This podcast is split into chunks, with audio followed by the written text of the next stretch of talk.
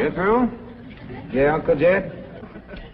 Now, you're going to be keeping company with a girl. Is there any questions you like to ask me?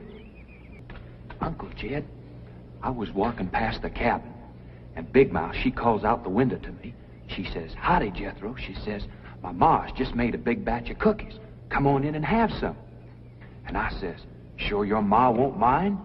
And she says, Ma's gone, and so's Pa. I'm here all alone. Well, Uncle Jed, I was in that house before you could wink an eye. Can't say as I blame you. Well, no sooner was I inside, the big mouth, she puts a music record on the phonograph machine and commences to sashaying around, a twisting and a turning. Dancing. Yeah, I reckon so. Anyway, she says, put your arms around me, Jethro, and I'll teach you the two-step. What'd you say? I says, listen, Big Mouth, I says, here we are, all alone. Your ma and your pa gone. And you think that I'm going to waste my time dancing? I says, not me, sister. Bring on them cookies.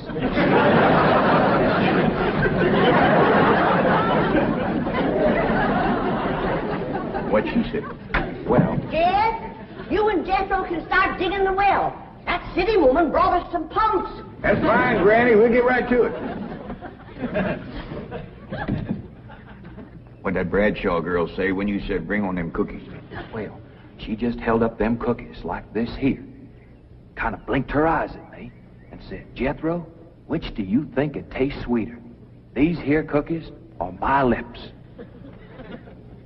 Well, Uncle Jed, right then and there's when I found out she was fast. I grabbed them two cookies, and it took me two miles to outrun that gal.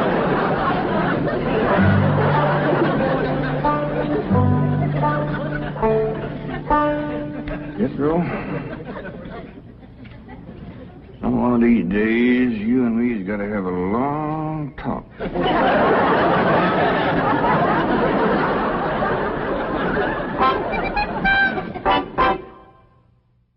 All right, how we doing? We're going to have a talk. Uh, if you didn't tell by the video that was just on, or kind of the fact that we're in a relationship series, perhaps you knew maybe this was coming, perhaps you braced yourself accordingly. Uh, but today we are going to talk about sex. It's going to be fun. It's going to be open. It's going to be honest. It's going to be okay. I know some of you, I can tell, are trying to make a stealthy exit. It's like, how do I look like I just need to go to the washroom? But you're really, you're really trying to get out of here. Don't. It's going to be fine. It's going to be okay. And I should say before we really get into this, and, and I know that we talked about this when we began the series, as, as we talk about things like this that are sensitive and people have a variety of opinions on, as, as we talk about some touchy topics, pun intended, um, it is good to recognize that there's a wide variety of people that come from a wide variety of backgrounds that have all kinds of different thoughts and feelings on the things that we are talking about, right? And so we want to do this in such a way that it is full of grace and kindness and hope to recognize that we're just doing the best we can to take God's word, to preach it the best that we know how, and you're allowed to take it and think on it and pray on it and even disagree with us, and you can still come and worship with us. Amen? All right. I feel like we should state that. Uh, and I should say this my parents, uh, conveniently, not here this weekend. Worked out quite well. I don't think they knew what the sermon was on uh, unless they had some inside intel, uh, but they took off for the weekend, and uh, not gonna lie, I like that. Uh, but I will, I will say this, will say this. My parents never sat me down to have the talk. And I don't say that to throw them under the bus in any way, shape, or form, uh, but it, as it might shock some of you, our family was quite private and quite quiet. And so never, never had that opportunity to have that conversation. And so on my wedding day, I kid you not, my dad gets up at the wedding reception, gives his speech, and says, Mark, you and I never had the talk. So when you and Liz get alone in a hotel room tonight, figure it out. That is a true story. That is completely verbatim. So I've never had the talk. No idea what I'm talking about tonight. Had to do all kinds of research to figure it. I'm just joking. Just joking. We have 17 kids. We figured it out. And if you are uncomfortable because we're joking about sex, then buckle in because We're going to talk about a lot of things tonight, and you might as well get loose and be okay with it. And some of you might be thinking, how dare we talk about sex in church? This is outrageous. Uh, this is awkward. I don't know what I'm going to do. Think, you know, like, why would you talk about sex in church? I think the better question is why don't we talk about sex in church more? I think we shy away from it sometimes. I think the church has been a little bit afraid to talk about sex. We treat it as something that's private. We treat it as something that's a little hush hush, maybe maybe taboo. We don't want to go there, right? Which is a little weird when we also believe and understand that God designed it and created it and gave it to us and said that it's good. Right? So if we're going to be a church that reads the Bible and loves the Bible and preaches the Bible, and we're not going to talk about sex, well, something's wrong with that because the Bible is full of all kinds of things about sex. And so, a church that preaches the Bible in its entirety is a church that needs to talk about sex. Okay? Uh, what happens when the church does not speak about sex is that things have a tendency to get a little bit ugly. When we don't talk about the important things, when we just, whether it's in church or even in your family or whatever, if you don't talk about things, it's going to get ugly right? People are going to be left confused. There's going to be ignorant thinking. There's going to be dysfunction. And if we don't talk about church, there's going to be all, all kinds of things that could go wrong, whether it's with infidelity or addictions or whatever the case might be, because no one has stood up and said, This is a topic that probably needs some clarity and some grace and some understanding. So let's have a conversation about it so that we can all kind of get onto the same page. Uh, we live in a highly kind of hyper sexualized culture. That is not a shock to any of you. Uh, and if the church isn't saying much about it, then the world definitely is. And so, who should be talking about it? Do you want this generation, do you want the next generation to learn all about sex from the world? Or do we want them to learn it from church, from the Word of God, from what Jesus says about it? Right? He invented it, he should probably know best. The world only distorts it, so we should probably speak into it somewhat here. Our culture has normalized so many things about sex. Our culture considers abstinence a joke. That sex before marriage isn't just, it's just normal. It's just, why would you not do that? It's completely fine. You know, if you're someone in the world that has not had sex with a bunch of people or casual sex or a one night stand or whatever the case might be, that's weird. Why would you not do that? And I've heard people justify it and say things like, well, well, you wouldn't buy a car without taking it for a test drive. Why would you marry someone that you haven't slept with, right? All these, just, you know, that sounds dangerous. No, casual sex sounds dangerous, actually. We'll talk about that in a bit. It's weird for the world to think that, that, that you know, if, if you talk about, well, I'm saving myself for marriage, or if you talk about, here's some of my viewpoints on sex, you'll be called a prude, uptight, right? Like, who's, man, weirdo over here? No, it's different. It's different for us. It should be. And our, our culture is not afraid to say all kinds of things about it. We were in line at Walmart, this is maybe a month ago, and I remember seeing Cosmo magazine front and center. Half naked woman on the front had something on there about oral sex and something else about orgasms. My nine year old is right there, eye level. I was like, oh, goodness. How do I cover this with like the National Geographic? How do I, right? Some of you are still shocked that I said those words in church. Hold on, because we got a ways to go. We need to reclaim sexuality as something that is biblical and healthy and God ordained and good. Okay? And you know what's terrifying to me? Not necessarily the, the state of the world right now, or global warming, or war, or North Korea. And you know what terrifies me? Raising three daughters in this culture. That gets me on my knees a lot. And so, if you're wondering why in the world we would talk about sex, it is so important. Because if we don't, someone else will. There is a darker side to this than something that's just this fun physical act. And there's a world that has been scarred by rape and abuse and assault and pain. All of it stems from a completely broken, incorrect, unholy view of sex. So we need to talk about it but from a biblical standpoint, so we can understand why God created it, how it's best supposed to be within the confines that He has given it. So it's going to be good. We're just going to go to the Bible, okay? We're not, this is not tips, tricks, and how to's, okay? This is. it's good. My wife's in the nursery tonight. I won't say that tomorrow. First thing we need to know about sex is that it is a gift from God. Okay, sex is from God. That is its origin. He, he made it. He is a fantastic designer, did a wonderful job on this particular project. And I think we should combat the idea that sex and God should not be mentioned in the same sentence. Don't talk about it in church. It's a little weird that you would go there. Uh, no, no. Do you know that it's practically on like page one of the Bible? That's one of the first things we read when we open up the Bible, Genesis 2:22 says, Then the Lord God made a woman from the rib, and he brought her to the man. At last the man exclaimed, This one is bone from my bone and flesh from my flesh. She will be called woman because she was taken from man. This explains why a man leaves his father and mother and is joined to his wife, and the two are united into one. And now the man and his wife were both naked, but they felt no shame. So, this kind of all the way back to creation is, is where we get this. And I know Jamie talked about this a few weeks ago, and so we don't need to kind of stay here long. But God creates man, and he's lonely, and God's like, Well, I'll make you a bunch of animals to be friends with, and realizes, you know, it's not that God made a mistake, but then he's like, We'll make you someone else. And so the perfect companion for man is the woman. And immediately he says, so this man and his wife will be united as one. He is not just talking metaphorically here. They are literally going to join together as one. And the Bible, as if to drive the point home, says, listen, they were naked and it was great. Welcome to paradise. God's design. This is on the first few pages of the Bible. This is not tucked away in two verses in a minor prophet on a scroll we discovered 58 years ago.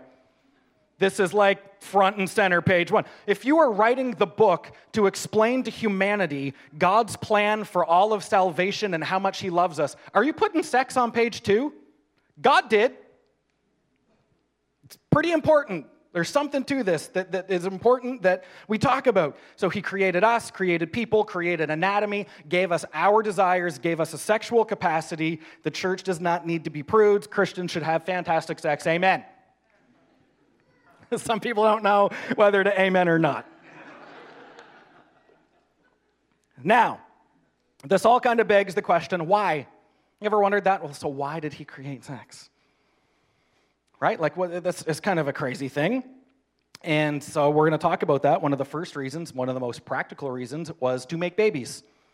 God had a planet with two people. He needed more people, or this whole creation thing was not going to go very far. And so, this is a way we're, we're going to make babies. Genesis 1:27, God created human beings in his own image. In the image of God, he created them, male and female. He created them. And then God blessed them and said, Be fruitful and multiply. Fill the earth and govern it, reign over the fish in the sea, the birds in the sky, and all the animals that scurry around on the ground. Be fruitful and multiply. The first commandment in the Bible is to have sex. People say, The Bible is so boring. Why would you read the Bible? Have you made it past page four? It is pretty good. It says, Be fruitful and multiply. Now, that is just one of the reasons, just one. There's a variety of reasons, so don't believe someone when they say God made sex only for procreation. It should not even be fun. Stop having fun. It's just to make babies, right? And then there's this weird idea out there that Christians are like under obligation to have sex, but when you do it, just don't have fun. It's just to have a child, get it out of the way, utilize the one Christian position. That's why it's the missionary position, right? And when safe and Christian, and so this is what we're going to do. When you have enough kids, you're done. Oh, you got three kids, you've done three times. That's great. Good for you. I told you we were going all kinds of places tonight. Maybe if it's a leap year, you can get. No, listen. God created us to have sex. He gave us the desire. He made it enjoyable, gave us the proper boundaries to make sure that we understood that it is going to be best in the way that He invented it. So, procreation, absolutely, but also pleasure. It's the second reason He invented sex pleasure. See, now, if the whole point of sex was only for procreation, why in the world did he make it feel so good? Right? He, he could have done that in so many different ways. There are all kinds of ways for the animal kingdom to have children, right? None of them particularly look like they're fun. Like, if you ever watch nature documentaries on TV, there's all kinds of crazy things that happen. Um, uh, this was actually just recent. Uh, the Komodo dragon found out the Komodo dragon is an asexual creature, meaning it doesn't even need anyone. doesn't need a partner to make babies. You know how they discovered this? There was a, this is 10 years ago. This is like recent science. There was a zoo that had a female Komodo dragon born and raised there, had never seen a male Komodo dragon in its life. One day it laid eggs. They're like, hmm, well, that's neat, and found out this is, you know, who needs men? She's an independent dragon, right? Like she's she's just gonna have babies. God could have done that for us. It could have just been like this completely asexual process. You get an email one day, listen, you're to lay eggs. It's to be great. You didn't need anyone to, to do that. It wasn't, didn't necessarily have to be fun. Didn't need to require two people. It didn't need to have any kind of pleasure. He could have come up with his own boring way for it to happen, but he did not. He could have gone the stork route, and he did not. One of the reasons is because he wanted to gift us sex because it was a good, pleasurable act. Um, this is entirely biblical. Have you read Song of Songs? Are you aware that there is a Bible book called Song of Songs that is rated R? Some of you would not have given your children access to the Old Testament had you known that in advance. Uh, it's scandalous. Song of Songs. Uh, so we're going to read it, obviously. Uh, chapter 1, verse 2. It starts off innocently enough, right? It says, Kiss me and kiss me again, for your love is sweeter than wine. We're like, Oh, I heard that song on Capital FM yesterday, right? Like, it's great. Typical stuff. But then the book goes on. And this book is a back and forth between a young man and a young lady, and they see each other, fall in love, and get married, and then get a hotel room and figure it out. And so, we move on to chapter 5, where the girl sees the boy on that night and says, Here we go. I'm going to take a little drink here. Yes. Chapter 5, verse 10 says, My lover is dark and dazzling, better than 10,000 others. His head is finest gold. His wavy hair is as black as a raven. You should be writing some of these down, ladies. His eyes sparkle like dove, doves beside springs of water. They are set like jewels washed in milk.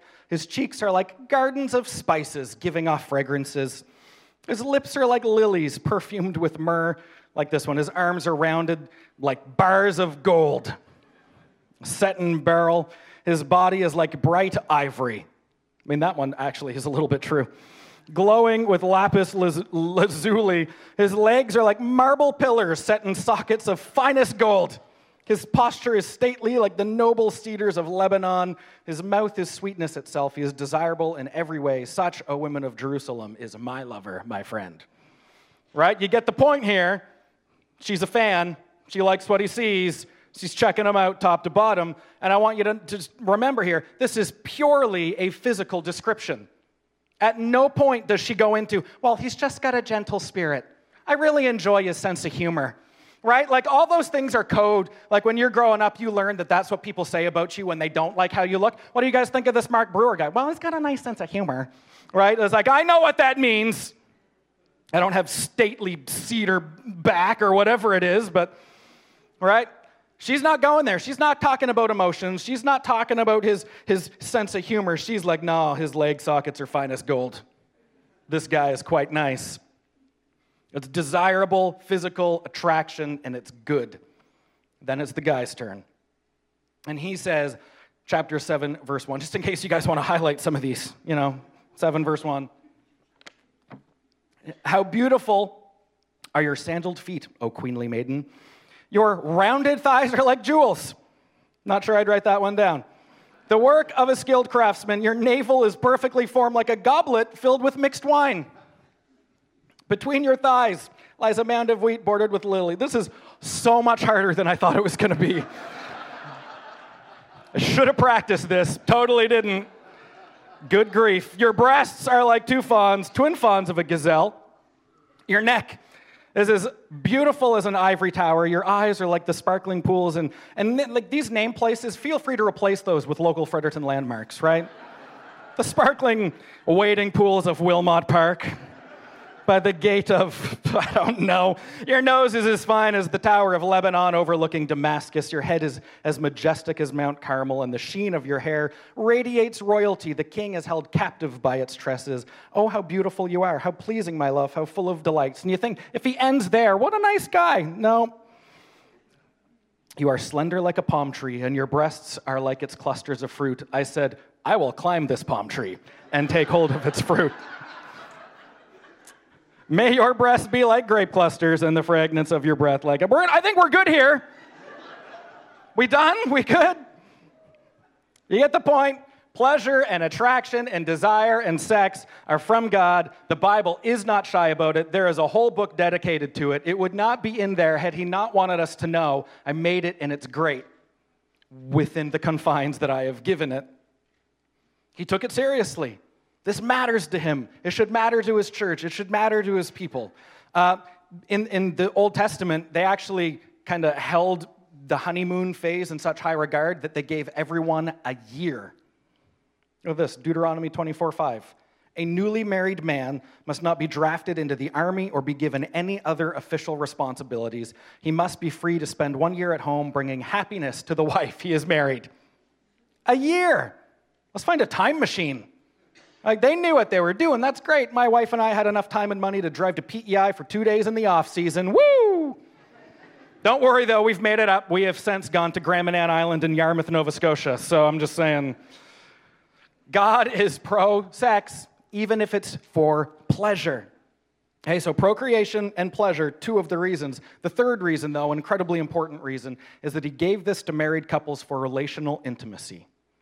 There is a relational aspect to this that is so unbelievably important. It is vital for your marriage. Husbands and wives, I'll say that again.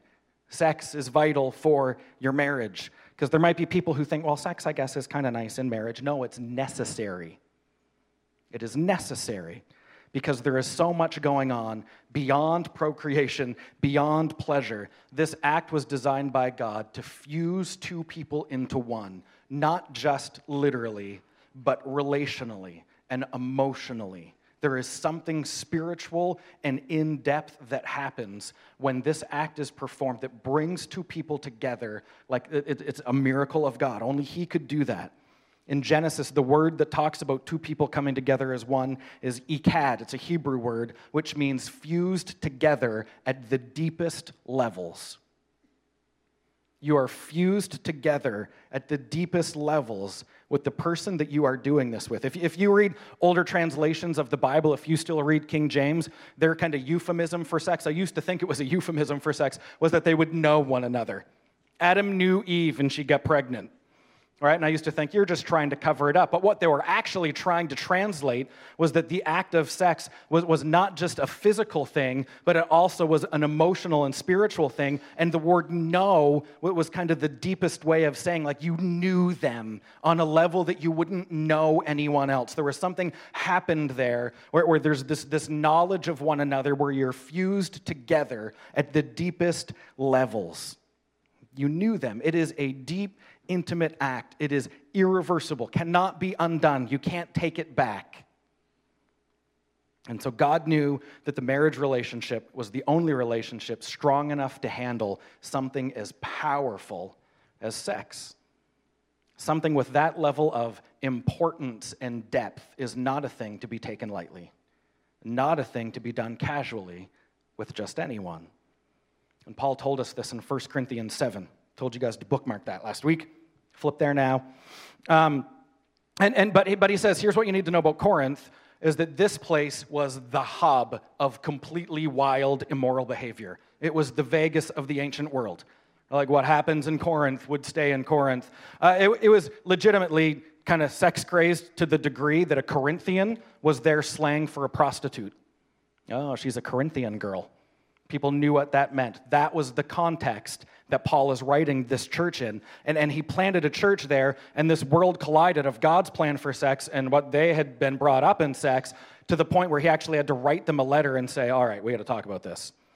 And so here, here's where he starts uh, in verse 1. He says, Now, regarding the questions you asked in your letter, Yes, it is good to abstain from sexual relations, but because there is so much sexual immorality, each man should have his own wife, and each woman should have her own husband. So he's trying to say, I know what you guys have been doing, and it's outside of the bounds of what this is. So, reminder here's where it should be happening.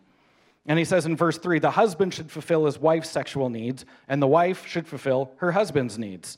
The wife gives authority over her body to her husband, and the husband gives authority over his body to his wife. Notice there's complete equality in, in kind of the give and take here. This is both parties doing this. And verse 5, he says, Do not deprive each other of sexual relations, unless you both agree to refrain from sexual intimacy for a limited time so you can give yourselves more completely to prayer. But afterwards, you should come together again so that Satan won't be able to tempt you because of your lack of self control. So he's writing to this church and he's saying that, that here are some guardrails for sexual behavior because you have not seen this in the community that you live in.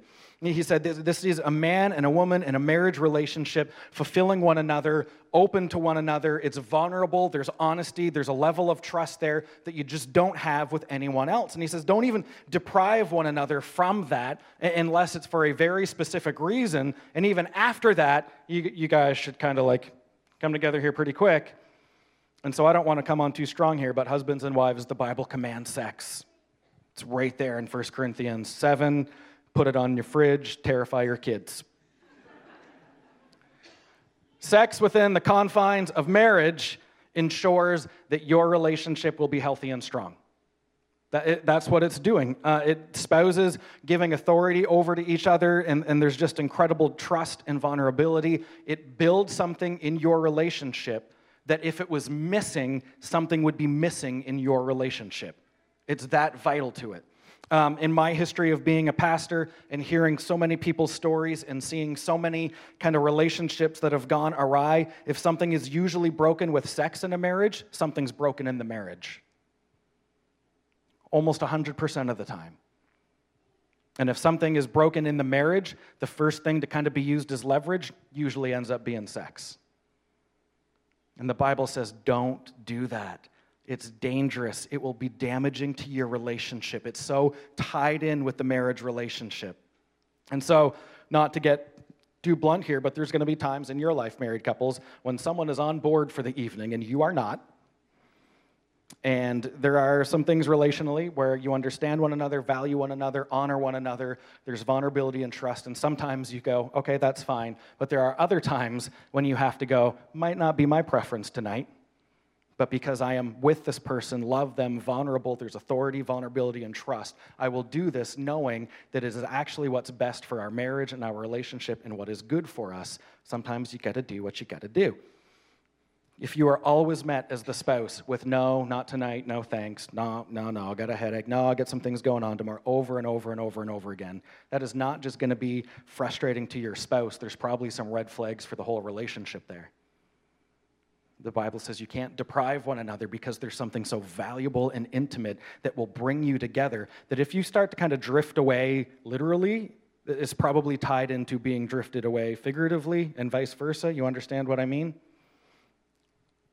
And so you need to have a very open conversation with your spouse about sex. Communicate about it, be honest about it, be open about it.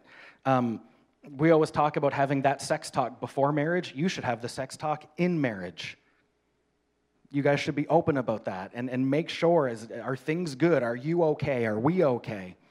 It's vital. I heard a great line from someone recently that said men need sex in order to feel loved, and women need to feel loved in order to have sex. And, and the idea being there, we're so different, and, and, and, and there's got to be a relationship, there's got to be communication, where if this thing's going to work and, and be what it needs to be, and we're not talking about it and we're not honest about it, we've got to figure this out and make it right because it's so important. Verse 5, Paul says that even a long enough break in sexual activity will lead you into temptation. That there, there's a spiritual component where if you're continually kind of having good, healthy sex with your spouse, you're keeping temptation at bay because you are satisfied, not just physically, but relationally. And it's when something kind of goes wrong with, with the sex, maybe that someone starts to think, well, I bet, you know, I bet I'd be happier over there. I bet I'd be more fulfilled with someone else. I bet I'd, and you start to kind of look, and Paul says, no, no, no, look, you got to do this to maintain what is health and intimacy. It's good for your spiritual life to have sex. Go home tonight and improve your spiritual life. Shut your door, and if your kids ask what you're doing, say your devotions. That's what you're doing. it's not lying. Can't use that one now, unless my kids aren't in here. Um, all those reasons are also reasons why it's so heartbreaking to see sex treated so callously and casually in society. Because it is so important and in depth and vital and intimate that when you see it treated as anything else, it, it's, it's, it's wrong. You can't just hook up with someone and think, well, that was fun. And it, it, it was more than fun. Something happened where you were connected with that person, whether you wanted to be or not, whether you understood that you were or not, but you were just fused together with someone at the deepest level. You cannot just do that casually. You cannot just do that with, with a stranger you just met, with someone you don't know, with someone you're not planning to spend the rest of your life with, certainly not without the relationship that it was intended to be in. Just as healthy as sex can be within the marriage, it is equally as damaging when it's outside the marriage. For all of those reasons, it is not a casual act, it is an incredibly spiritual act. And for all the good it will bring you in marriage, it will bring you damage outside of marriage, which is why God has these guidelines in place. It's not that He is against fun or joy. It's that he is for your best fun and your best joy, and he understands that that is where it is going to happen. It will never be greater or more life giving than it's with the way that I wanted it to be. Sex is so much more than a physical act, so much more, and that is what our world has distilled it down into just a fun thing to do, right? But you, you cannot detach relationship from sex. You cannot detach this fusing together of people and, and, and, and just say, no, it's just sex. It's not just sex.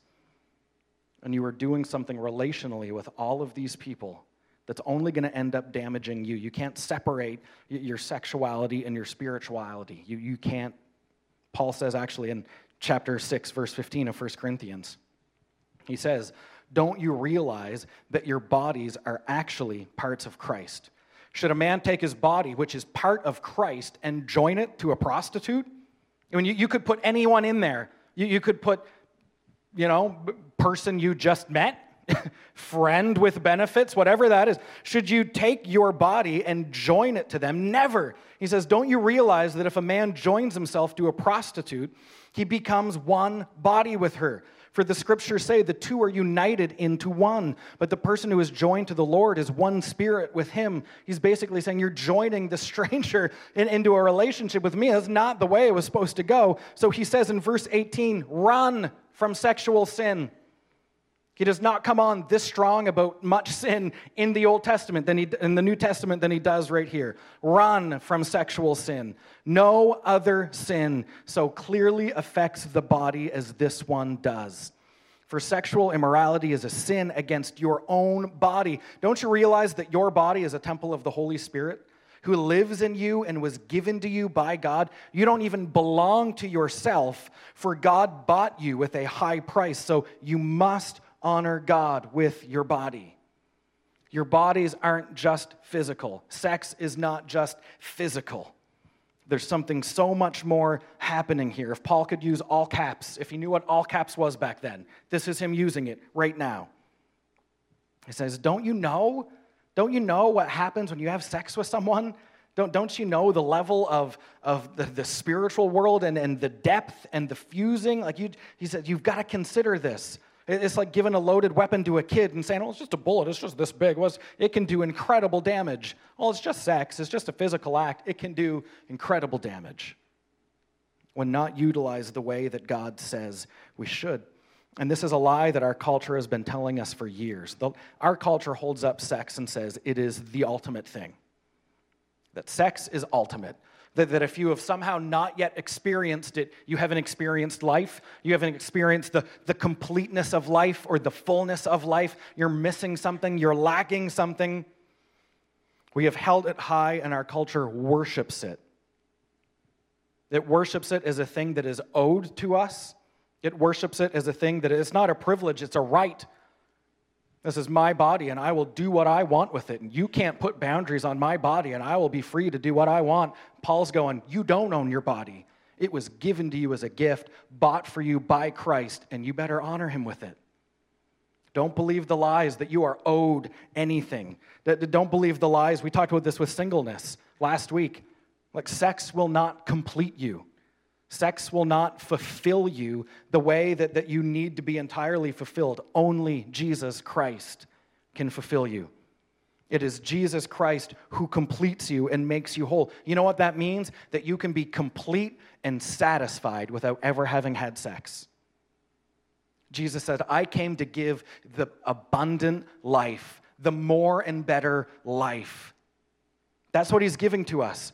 He did not give like a little kind of quantifier over here that says, I mean, unless you don't have sex, then I mean, whoo, you are missing out. It's not what he's saying. He said, no, no, you can have the abundant life without ever having had sex. Guess what? Jesus did. He did experience a life without sex.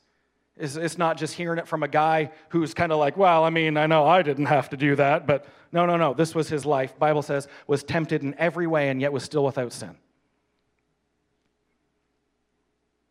So if you're here and you are single, your expectation is that you won't have sex until you are married. Biblically, if you are here and you aren't married, and you're with someone, the expectation should be that no, this, this is not the way God designed it. It's supposed to be in the marriage relationship. We are living in a sexually pluralistic society that says, do whatever you want, anything goes, it's okay, don't put boundaries on me, I want to do what I want to be able to do. The world thinks that's freedom. What they don't understand is that will lead to slavery and they will be a slave to all of the damage that they leave in their trail and all of the pain that it is going to cause them. And, and people would think that is wildly unfair. I'm single. I want to have sex. I've not been, you know, i have been trying to obey God, and it's just, I'm, I'm real, getting really tired of this. It's completely unfair. Why would God give me desires that I cannot fulfill? And the truth here is that you will have desires your entire life that you have no business fulfilling. You will have desires your whole life that you are not allowed to run after. It's sometimes it's as simple as taking care of your body. The Bible says, don't, you know, you, your body is a temple, take care of it, don't fall to gluttony, and you will have to look at really good foods that you want to eat and say, I, I can't right now. When it comes to your finances, you're going to get money, you're going to get your paycheck, and you're going to see all these fun things you'd rather spend your money on. People in the church are thinking, oh, I'd way rather spend money on this than tithe. I'd rather do this, whatever it is, right? And you will have the desire to spend your money in, in a certain way. But the Bible says if you want to be absolutely free and live in obedience, then this is how you need to do that. You're going to be married someday, and, and maybe you're going to be unsatisfied or tired or exhausted, and you're going to look across the way and you're going to see someone else and think, I bet that would be fun. And you're going to have the desire to go and, and, and, and do whatever it is that you're going to do over there, and you'll have that desire that you have no business running after. For the rest of your life, you will have to say no to things that seem like they would be good and fun, and God is so unfair. He is absolutely not. He is protecting you from yourself. Self control is a fruit of the Holy Spirit, meaning that the power of God Himself is inside of you to give you the strength to say no to things that you want to do. What is sin other than a desire you have that you are not allowed to chase? Don't believe the lie that God is crazy unfair because I can't do things I want to do. Your body was bought with a price. And He says, I want you to honor me and walk with me in obedience and find that there is still blessing and satisfaction and completeness. Amen? Sex will never live up to the hype that the world has put on it, as long as you think it's the thing that will complete you. And there will be people that say, well, what if I get married to someone that I've never had sex with and the sex is bad? I'm going to be stuck with them for the rest of my life. Those are actual conversations I have had with actual people. And, and the bottom line is that, listen, you, you get married and you work it out. Practice makes perfect. Make the sex good.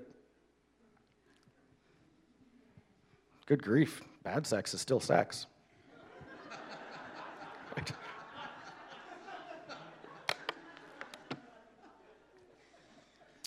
The bottom line here is that we have seen plenty of seeds that have been sowed by a culture with a distorted, broken view of sex. We have seen what happens when it's done outside the boundaries that God has given us. We have seen the damage, the hurt, and the pain we have seen the, the rape and abuse and the, the capacity it has to completely destroy someone from the inside out. If sex is purely physical, just a random physical act, then you should just be able to endure whatever someone has done to you and shake it off. But you can't. And when you have been wronged by someone sexually, it damages your soul. And there are people in this room perhaps that have walked this road and you know the pain and the hurt. Sex is not just physical, it is deeply emotional and spiritual. It is in the very core of your being. And I am confused by a world that says, I want sex in all of these ways, but when they see the brokenness of it, they don't, they don't put it together. They don't understand the pain and the hurt that it's causing them. It's hard, it's heavy. We can't treat this lightly and casually. We need to preach the truth and show people the truth and talk about the truth that sex is so much more than what our culture says it is. And so I want to close today, and uh, we were a little longer than usual, and that's okay. Um, I even left out like 20 more jokes. But I want to close with some, some application. And, and here it is for a few groups of people. Uh, there might be people here tonight that have regrets because they have committed some sexual sins in their past and they are haunted by them. They feel condemned by them. And I want you to know that today in Jesus Christ, you can find freedom from your past. That those sins are on the cross. They have been crucified with Christ. They are dead and buried, and you can walk in freedom today. You are not your past. You are not your past mistakes. And God can bring so much good out of the mistakes that you have made and use them for His glory and His honor. And I believe that there are people that will be here this weekend that need to know there is a fresh start for them. Absolutely. There is no condemnation for those who are in Christ. And you can walk away from your past, and He can make you new. I also want to pray for a group of people that maybe you're here today and, and sexual brokenness was not something that you committed, but something that was done to you. And this is, this is hard. And I want to pray so much peace over you and healing and grace and mercy and kindness. I want to pray that you would be able to find freedom from that. Pray that you would be able to find that there is still hope that God still loves you and has a plan for you, that there is redemption in all of this. Maybe today that's you, and I know that this might seem absolutely impossible, but that you would have the supernatural ability from God to forgive the person that has wronged you. And I know that seems so hard, but the Bible says with God, all things are possible. And what happens when we don't forgive is that there's this deep root of bitterness and resentment that grows in our hearts that's just going to continue to damage. You've already been hurt once. Don't let it keep happening to you. There is freedom in Christ. And I know for a lot of people that is a process. And there is going to be lots of conversations and counseling and help along the way. We just want to pray so much for your peace and your hope and your joy today. So let the church know that we're here for you and we want wholeness, right? We also want to pray uh, for a group of people that are maybe walking a road of frustration, feeling like this is never going to be my story. I'm never going to get to experience this. I've been blaming God and I'm lonely, and whatever the case might be, we're going to pray that you would find complete and utter satisfaction in the abundant life that Jesus has given you without having to hold up sex as this thing that needs to be a part of your story, at least right now. There's, there's a life without it until Jesus says, Here you go, or whatever the case might be for you. I want to pray for strength for those people today and, and hope and peace. Finally, I want to pray for married couples. The application for you guys is simple you should go home, probably have some more sex. It's good for you, it's good for your relationship, it's good for your spiritual life, it's good for your marriage. Go home and talk about it. Be honest about it, be open about it. Don't be afraid to talk about it.